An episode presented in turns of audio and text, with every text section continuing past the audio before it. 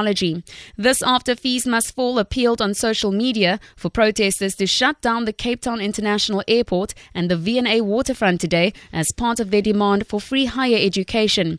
Protesters were asked to gather at the parade in the CBD and Robert Sobukwe Road near UWC, but the situation at all the venues remains calm.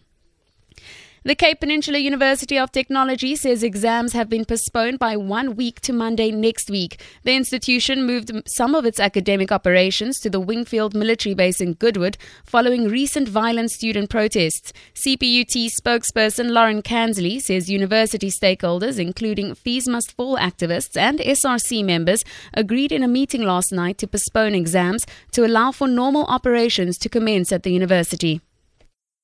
Assessments for the majority of CPUT students was supposed to kick off at a number of off-site locations today.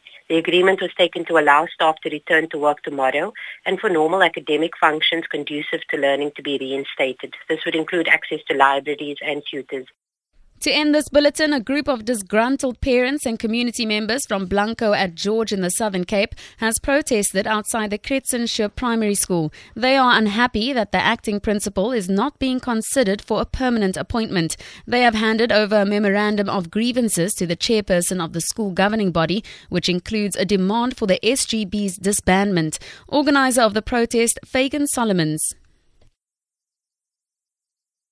He's one of those hands on principals who goes and feeds the children. If they're not at school and if they are in the streets, he goes and feeds them. And that is the type of principal we need. He's the hands on principal who got sponsors for the school, who's got new billboards for the school, and the school property is cleaner now than before.